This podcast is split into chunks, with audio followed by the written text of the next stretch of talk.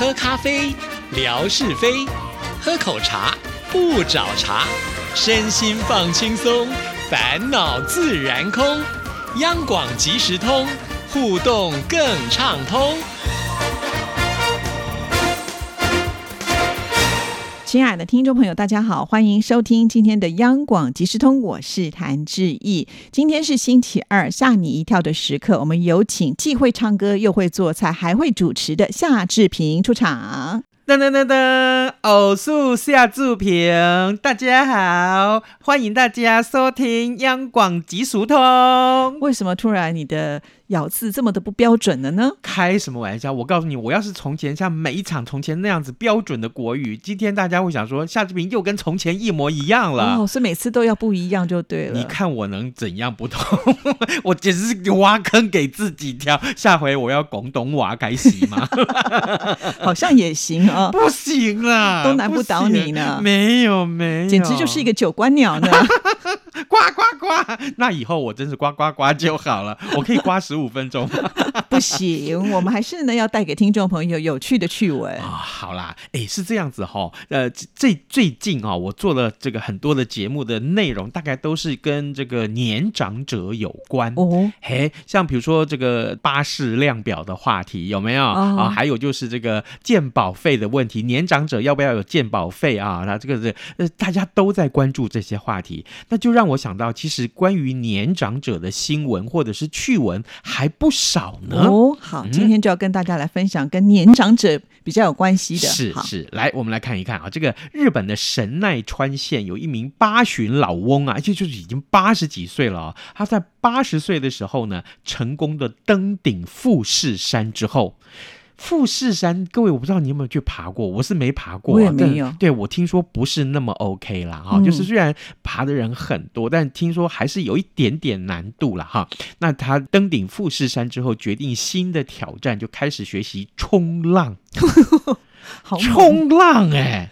冲浪体力要非常的好，而且是核心要非常的强，才有办法能够站上那个浪板。哎，我不知道各位听众知不知道核心肌群在哪里哈？就是我的大肚腩那个叫核心肌群，就是我肚子那一块啊，团结在一起的那一块肌肉哈。啊，如果练得好，其实是应该分成八块啊。大概我十几岁的时候是八块，没有错。所以 画的。所以人家八十几岁也有八块，就对。对他学习冲浪，如今他已经冲浪九年了，而且还创下了金氏世界纪录，成为全世界。最高龄的男性冲浪者，他说啊，希望自己的行动能让大家知道，不管几岁都可以开始新的挑战。对，以前我们都觉得冲浪最难的就是呢，站上那个浪板，然后呢还要去操控它，是，而且还要在那个浪的最尖端的地方呢，这个转来转去，转来转去。可是呢，我曾经遇过一个教练，他就跟我说啊，最难的部分呢，就是你必须呢，先在这个浪板上面呢，滑到外面去。哦，因为你这个是没有什么动力的。完全是靠你的双手哦，难怪我看那个冲浪者，他的身材除了这个核心肌群八块腹肌之外，另外他的手背啊，也真是练得非常非常结实，对，真的不容易。因为你冲回来之后，你还自己再游出去外面呐，所以很不容易啊。你一次出去冲浪，你要不要划个十几趟？要啊，对，所以很困难的。哇，这个 八旬老翁也太有体力了。那这么说，现在五十间的我是没有办法。你可能要 先坐香蕉船到外面去，再冲回来。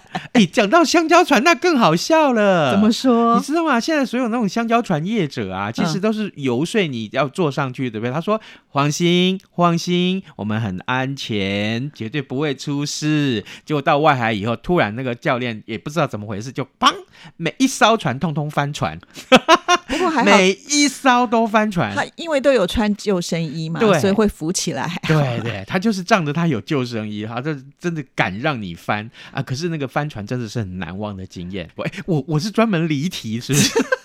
好了，那我们赶快回来。这位老先生还做了什么 夸张的事？这位老先生还做了什么？那他除了是今世世界纪录啊，这个世界最高龄的冲浪者之外啊，其实啊，我们看到他是在北海道出生啊，常常是上山下海啊。那八十岁的时候，他告诉自己，他要。攻顶富士山，然后开始开始学习冲浪。然后呢，你知道吗？呃，这个呃，八十岁的冲浪爷爷这个身份，其实也让他引发了很多的话题。呃，有很多的粉丝啊，真的是看他说，哇，你年纪这么大了，哎，纷纷就跟他交朋友。还有呢，很多的这个呃跟他同龄的这个女性朋友就说，啊，这个老爷爷是不是 身体体力很好啊？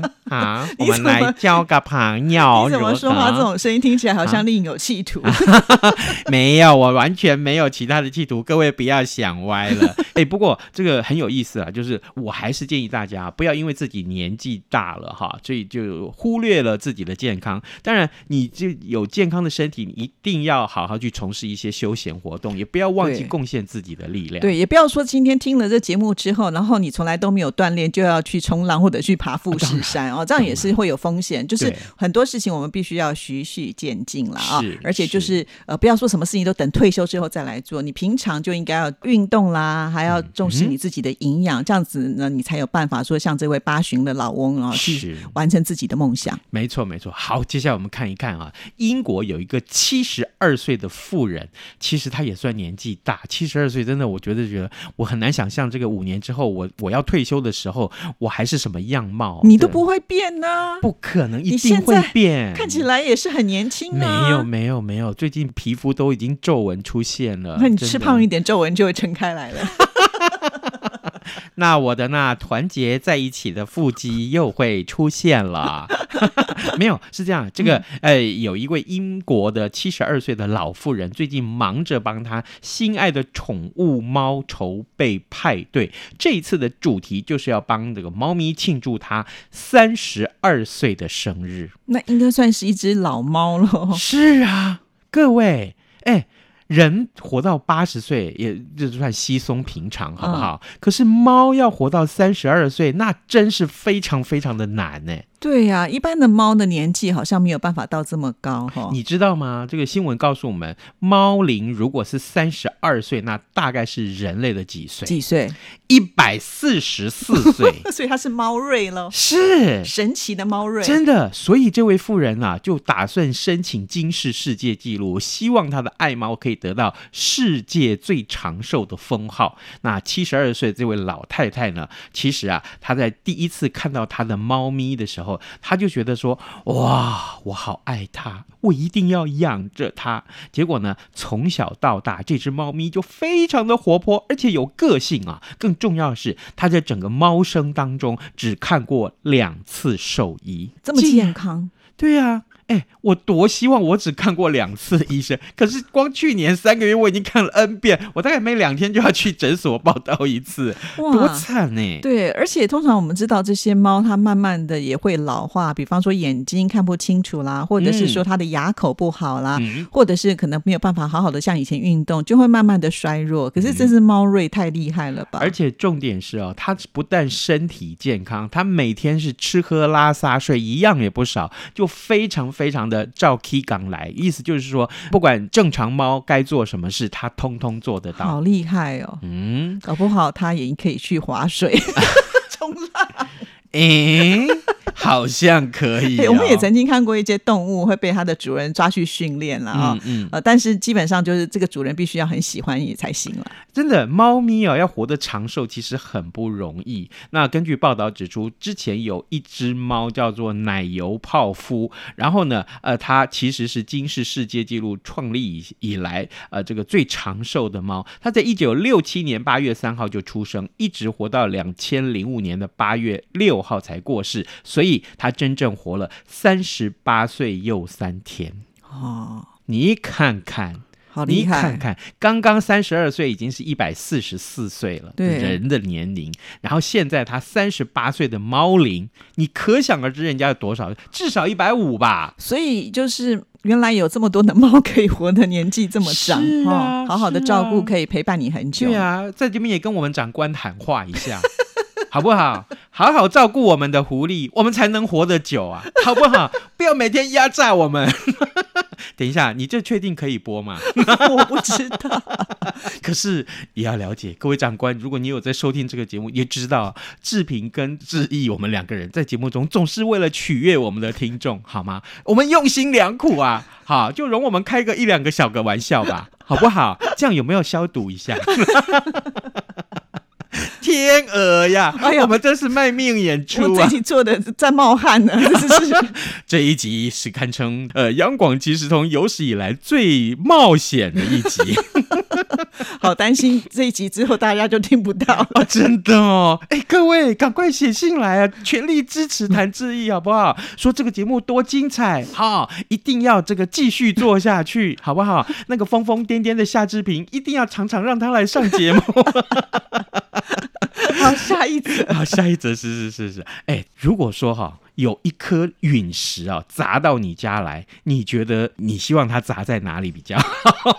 最好不要吧，到时候把我家给毁了怎么办呢？没有，我告诉你，这个德国啊，日前就有一名屋主跟他女儿在家里面喝咖啡的时候，突然听见他后花园里面传来巨大的声响，结果呢，他们赶快去看一看，突然发现，哎，怎么地板啊破了一个大洞呢？哎，屋主呢？事后就急忙向警消人员求助，没想到意外发现，真正肇事的凶手其实是一颗三点六公斤、拥有四十五亿年历史的陨石。天哪，陨石！拥有四十五亿年也就算了，还掉下来砸在你家的后花园里面。各位，这不是幸运，什么才叫幸运？如果砸到你们家客厅的话，房子就毁了，对不对？是砸在后花园，那也就还好，至少没有什么太大的伤害。没错，重点来了，陨石可以给你带来什么财富呢？